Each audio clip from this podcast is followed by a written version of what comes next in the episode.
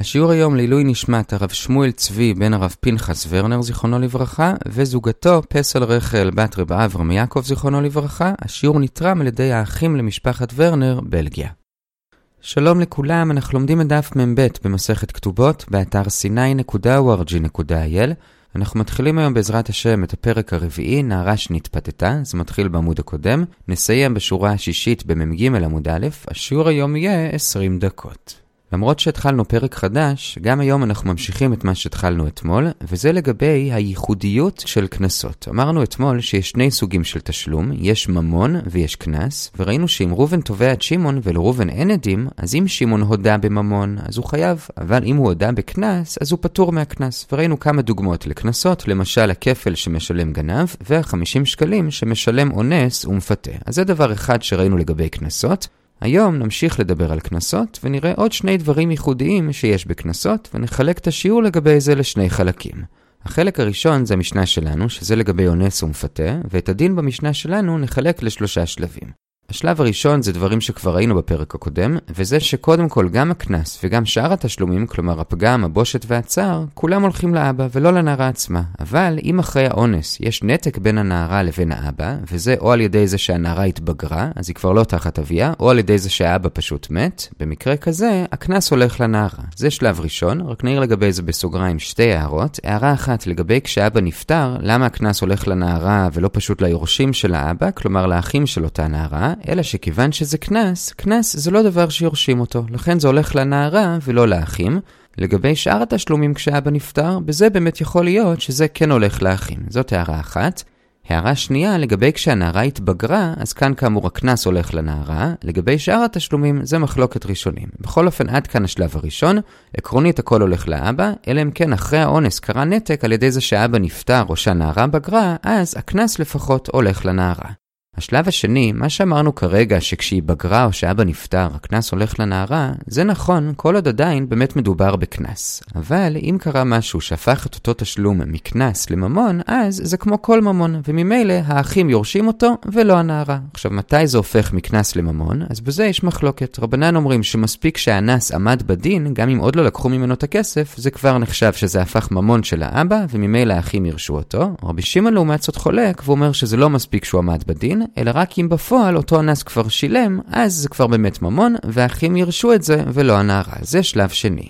שלב שלישי, שזה כבר לא קשור לאונס, הגמרא מדגישה שזה נכון לגבי קנס, שרק אם הוא עמד בדין או שהיא גבתה, אז זה הופך לממון. אבל דברים שהם ממון כבר מההתחלה, למשל מעשה ידיה של הנערה או איזה עבודה שהיא מצאה לפני שאבא נפטר, הם נחשבים ממון של האבא כבר מאז, עוד לפני שהוא נפטר, וממילא ודאי שהאחים ירשו את זה, ולא הנערה עצמה. עד כאן שלושת השלבים במשנה. שוב, שלב ראשון, עקרונית הכל הולך לאבא, אלא אם כן יש נתק על ידי זה שהוא מת או שהיא בגרה. שלב שני, אם לפני שהיא בגרה או שאבא נפטר זה הפך מקנס לממון, אז האחים יורשים. איך זה הופך מקנס לממון? לפי רבנן מספיק שהוא עמד בדין, לפי רבי שמעון רק אם גבו בפועל. שלב שני, מעשה ידיה, זה כמובן ממון, וזה שייך לאבא כבר מההתחלה, וממילא זה עובר לאחים. עד כאן המשנה, עכשיו הגמרא שואלת מה החידוש במשנה, אז היא אומרת קודם כל מה לא חידוש, אז עצם זה שיש בושת פגם זה כמובן לא חידוש, למדנו את זה בפרק הקודם, ועצם זה שזה הולך לאבא גם זה לא חידוש, ראינו לזה מקור במ"ם עמוד ב', וגם כאן הגמרא אומרת שזה מסברה, כי הרי בנערה שנתפתתה היא בעצם רצתה את זה, ממילא ודאי שהיא לא יכולה לדרוש בושת ופגם לעצמה, אלא היחיד שיכול לדרוש כאן זה האבא, ממילא כל זה זה לא חידוש, אלא מה החידוש של המשנה? החידוש הוא מחלוקת רבנן ורבי שמעון, מתי אנשים, וזה לא הולך לנערה. עד כאן החלק הראשון של השיעור, נסכם את שתי הנקודות העיקריות שלמדנו כאן לגבי קנסות. נקודה אחת זה שקנס זה לא דבר שאפשר לרשת. נקודה שנייה זה שקנס הופך לממון, לפחות לגבי ירושה, לפי רבנן כבר מהעמדה לדין, לפי רבי שמעון רק שהיא גבתה. בהמשך השיעור נגלה לרגע את הסוף, אנחנו נראה שרבי שמעון אומר את זה דווקא כאן לגבי אונס, אבל בשאר הדברים הוא יודה לרבנן שזה כבר מהמידה לדין. החלק השלישי של השיעור זה בשליש העליון של עמוד א', וזה לגבי האם יש אשם גזלות וחומש בקנסות. מה זה אשם גזלות וחומש? אז כתוב בויקרא ה' מפסוק כ"א והלאה, שאם אני תובע את ראובן איזשהו ממון, למשל אני אומר שנתתי לו פיקדון, או שהוא גזל אותי והוא מכחיש, ואני משביע אותו, והוא נשבע, ואחרי זה הוא בא ומודה שבאמת הוא נשבע לשקר, אז הוא צריך לעשות שני דברים. הוא גם צריך להחזיר לי את הכסף בתוספת חומש, כלומר עוד רבע מהערך, והוא גם צריך להביא קורבן אשם. זה אשם גזלות וחומש, עכשיו בשביל לקצר נאמר רק אשם, והשאלה היא, האם שייך אשם כזה בקנסות? אז הגמרא מביאה משנה ממסכת שבועות, ששם לכאורה זה מחלוקת, אבל מיד נראה שבאמת זה לא מחלוקת, וכולם באמת מודים שזה לא שייך. מה כתוב שם במשנה? אם ראובן בא לשמעון ואומר, אתה אנסת את הבת שלי, ושמעון בהתחלה נשבע שלא, ואחרי זה הודה שכן, האם הוא חייב אשם גזלות או לא? אז לפי רבנן הוא חייב, לפי רבי שמעון הוא פטור. שוב, לפי רבנן חייב אשם, לפי רבי שמעון פטור. עכשיו לכאורה במבט ראשון הם חולקים האם שייך אשם גזלות בקנס. לפי רבנן שייך, לפי רבי שמעון לא. אבל לאורך כל הגמרא בהמשך עולה מהגמרא שברור לכולם גם לפי רבנן שבקנס לא שייך אשם. למה? כי אשם זה כשאני תובע אותך ואתה במקום לשלם לי אתה מכחיש. אבל הרי בקנס זה לא שההכחשה היא במקום לשלם כי הרי אם היית מודה לי אז לא היית משלם כי הרי מודה בקנס פטור כמו שלמדנו. ממילא כאן לא שייך אשם כי שוב אשם זה רק כשנשבעת במקום לשלם בקנס לעומת זאת לא נשבעת במקום לשלם, כי גם אם היית מודה, לא היית משלם. אז לפי כולם, כאמור, לא שייך אשם גזלות בקנס. אז מה בכל זאת המחלוקת שם בין רבנן לרבי שמעון? למה רבנן מחייבים אשם ורבי שמעון פוטר? אז מסבירה הגמרא בשורה הראשונה של מ"ג עמוד א', שהמחלוקת שם זה מחלוקת ספציפית לגבי אונס ומפתה. כי הרי באונס ומפתה יש שני תשלומים. יש גם את התשלום של הקנס, ויש גם תשלום ממון של צער בושת ופגם. והמחלוקת בין רבנן לרבי שמעון זה מה העיקר של התביעה. לפי רבנן, עיקר התביעה מבחינת האבא זה שהוא רוצה את הבושת והפגם, ולכן עיקר התביעה זה ממון, ולכן אפילו שיש גם קנס, עדיין הולכים לפי עיקר התביעה, וזה ממון, ולכן יש אשם. לעומת זאת, לפי רבי שמעון, עיקר התביעה מבחינתו זה דווקא הקנס. וממילא כיוון שעל קנס אין אשם, אז אין אשם בכלל. עכשיו, למה כל אחד אומר את שיטתו? אז רבנן אומרים שעיקר התביעה זה הבושת והפגם, כי אבא מתמקד בעיקר במה שהוא בטוח שיוכל לקבל, כי הרי לגבי הקנס זה לא בטוח, כי אם האנס יודע, אז הוא לא ישלם קנס. לעומת זאת, רבי שמעון אומר שאבא מתמקד בקנס, כי הקנס יש לו ערך קצוב, 50 שקלים, אז האבא מתמקד בזה, ולא בבושת ופגם, שזה דבר נזיל יותר, כי אין לו ערך קצוב. אז זה ההסבר של המחלוקת, ואם נסכם את השלב הזה, יוצא שלפי כולם, בתביעה על קנס אין אשם גזלות, כי ממילא אם היה מודה הוא לא היה משלם. המחלוקת בין רבנן לרבי שמעון במשנה בשבועות היא ספציפית לגבי אונס ומפתה, מה עיקר התביעה. לפי רבנן עיקר התביעה זה דווקא הממון, כלומר הבושת והפגם, לכן לדעתם שם כן שייך אשם. לפי רבי שמעון העיקר זה הקנס, לכן לא. עד כאן השלב הראשון של החלק הזה. בשביל השלב השני נחזור לאמצע עמוד א', וכאן אנחנו נראה שלפחות לפי אביי יש עוד מחלוקת בין רבנן לרבי שמעון, הפעם כן מחלוקת עקרונית לגבי דיני קנסות ואשם גזלות. במה מדובר? אז אביי שאל את רבא, מה יקרה אם ראובן לא רק תובע את שמעון שהוא אנס את ביתו, אלא הוא גם טוען שהוא כבר עמד בדין בבית דין אחר, והבית דין כבר חייבו אותו לשלם את הקנס, ושמעון אומר, מה פתאום, כל זה לא קרה מעולם, והוא נשבע על זה, ובסוף הוא מודה שהוא שיקר. האם הפעם יש אשם גזלות או שלא? שוב, המקרה הוא בדיוק כמו המקרה הקודם. הקודם שהוא מכחיש שהוא אנס, רק שהפעם הוא לא רק מכחיש שהוא אנס, הוא גם מכחיש שהוא עמד בדין, ובסוף הוא מודה. אז לגבי זה, לפי רבנן עולה בגמרא שכאן יש אשם גזלות, כי הרי למה אמרנו מקודם שבקנס אין? כי גם אם היה מודה, הוא לא היה צריך לשלם. אבל כאן, אם הוא היה מודה שהוא התחייב בדין, אז כמובן שהוא כן היה צריך לשלם. וזה משתלב עם מה שאמרנו בחלק הקודם, שברגע שהוא עמד בדין, זה הופך מקנס לממון, וממילא לפי רבנן, כאן יש אשם גזלות. זה לפי רבנן.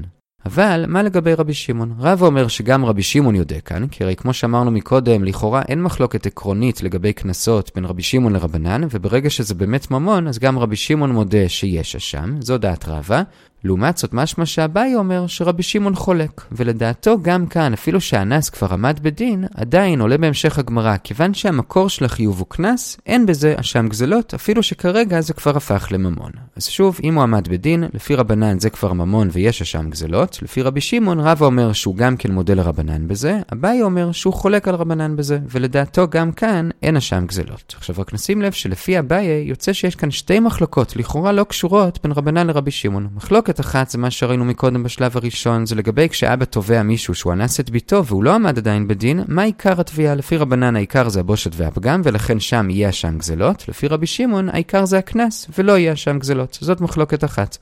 מחלוקת שנייה, כשאבא תובע והאנס כבר עמד בדין, אז כאן רבנן אומרים שאפילו אם התביעה העיקרית של אבא היא קנס, בכל זאת זה כבר הפך לממון, כי הוא עמד בדין, ולכן אין אשם גזלות, אבל רבי שמעון אומר שבכל זאת, כיוון שהמקור של אותו תשלום הוא קנס, אפילו שעכשיו הוא הפך לממון, בכל זאת אין אשם גזלות. זאת המחלוקת לפי אביי. עד כאן הדעות, וזה בעצם עיקר השלב הזה של השיעור, ועכשיו מה שנראה מכאן ועד הסוף זה קושיות לכאן ולכאן, נחלק את זה לארבעה סעיפים.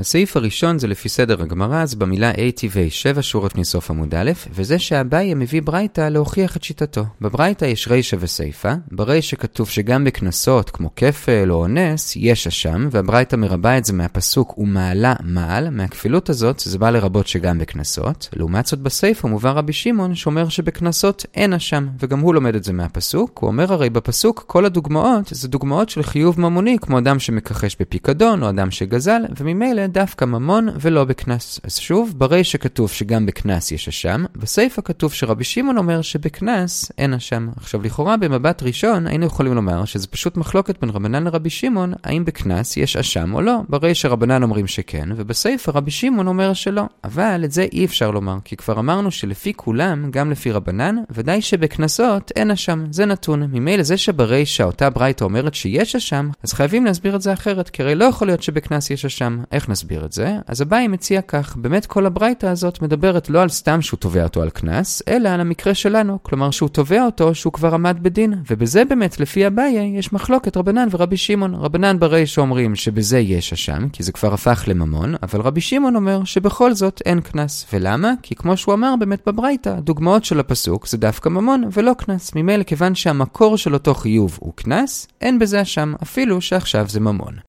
אז זאת ההצעה של אביי באותה ברייתא, ששוב, יש מחלוקת בזה בין רבנן לרבי שמעון. עכשיו, מה רבא יענה על זה? אז רבא מציע שתי תגובות. התגובה הראשונה זה ניסיון תירוץ, אבל הוא עצמו אומר שזה דחוק. בתגובה השנייה, הוא בעצם חוזר בו לגמרי. אז בואו נראה. התגובה הראשונה זה שהוא אומר, אני יכול לתרץ את הברייתא בצורה אחרת שתתאים לשיטה שלי. אני יכול לומר שכל הברייתא היא רבי שמעון, ואין כאן בכלל רבנן, וההבדל בין הריש של הסיפא זה האם מדובר שהוא עמד בדין או שלא. כלומר, בריש הוא עמד בדין ולכן יש אשם, בסיפא מדובר מדובר שהוא לא עמד בדין, ולכן אין אשם. זאת התשובה הראשונה, ואז יתאים לשיטת רבא שלדעתו כשעמד בדין לפי כולם יש אשם, וכך הוא מסביר את הרישא. הבעיה עם ההסבר הזה, זה שזה פשוט לא נכנס ללשון של הברייתא, כי בפשטות בברייתא מדובר במחלוקת בין הרישא לסיפא. הרי אם כל הברייתא הייתה רבי שמעון, אז הברייתא הייתה צריכה להתחיל בהתחלה של הברייתא, אומר רבי שמעון, או בסוף, דברי רבי שמעון. היא לא הייתה צריכה לומר באמצע, רבי שמעון אומר, שמזה נשמע שזה מחלוקת. לכן את התגובה הזאת הוא באמת דוחה בעצמו, ועוברים לתגובה השנייה. התגובה השנייה של רבא זה שהוא פשוט נכנע לאביי. הוא אומר, אתה צודק לגמרי, באמת יש בזה עוד מחלוקת בין רבנן לרבי שמעון. כלומר, שוב, גם כשהוא עמד בדין, גם לאביי ועכשיו גם לרבה, יש מחלוקת. רבנן אומרים שכשהוא עמד בדין יש אשם, כי זה כבר ממון, אבל רבי שמעון אומר שאפילו שהוא עמד בדין אין אשם. אז זה בעצם כרגע מקובל לפי כולם. עכשיו עדיין, איך יכול להיות שרבה חוזר בו לגמרי? הרי רבה במפורש אמר שכשהוא עמד בדין זה הופך לממון, אז לגבי מה הוא אמר את זה? אומר רבה, באמת לא אמרתי את זה לגבי אשם, כי כאמור לגבי אשם רבי שמעון לא מודה, אז לגבי מה כן אמרתי את זה? לגבי ירושת הבנים. הרי כמו שאמרנו בחלק הראשון, יורשים לא יורשים קנסות, אלא רק ממון. ולגבי זה אמר רבא, שברגע שהוא עמד בדין בחיי האבא, זה כבר לא קנס, אלא ממון, וכשאבא ייפטר, אז היורשים יורשים את אותו ממון לפי כולם, גם אם לא הספיקו לגבות אותו בחיי האבא, ולזה גם אביי יכול להסכים. אז כרגע יוצא שבעצם אין לנו מחלוקת בין אביי לרבא, הם דיברו בסופו של דבר על דברים שונים. שני מודים שלגבי אשם, אם זה רק קנס, ודאי שאין אשם. אם הוא כבר עמד בדין, כאן זה מחלוקת רבנן ורבי שמעון, שלפי רבנן כאן כבר יש אשם, לפי רבי שמעון עדיין אין, כי כך הוא לומד מהפסוק של אשם, אבל בשאר התחומים, כמו האם הבנים יורשים, כאן גם רבי שמעון מודה שהבנים יורשים. עד כאן הסעיף הראשון והעיקרי בקושיות, אני קורא לזה עיקרי, כי זה הסעיף היחיד שבו אנחנו בעצם משנים דברים בגלל הקושייה, כלומר אמרנו שרבא באמת מודה לאביי ומצמצם את מה שהוא אמר לגבי ירושה. בשאר הקושיות אנחנו לא נשנה דברים בעקבות הקושיות, אלא רק נשאל איך הדברים מסתדרים ממקורות שונים ונתרץ.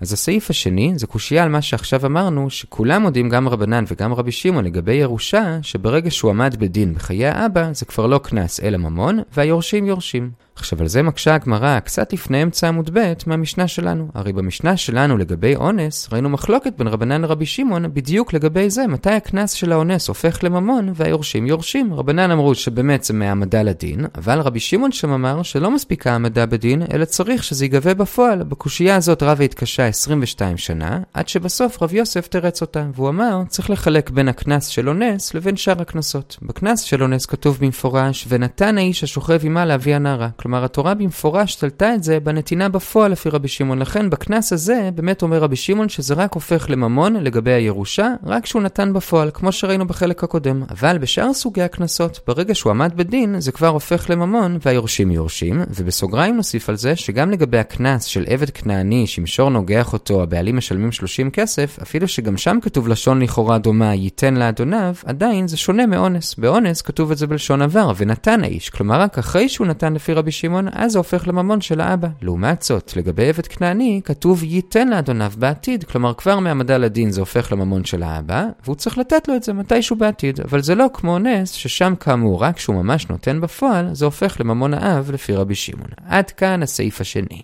הסעיף השלישי זה שתי קושיות מהברייתא של מחלוקת רבנן ורבי שמעון, זה מתחיל ברבע התחתון של עמוד ב'.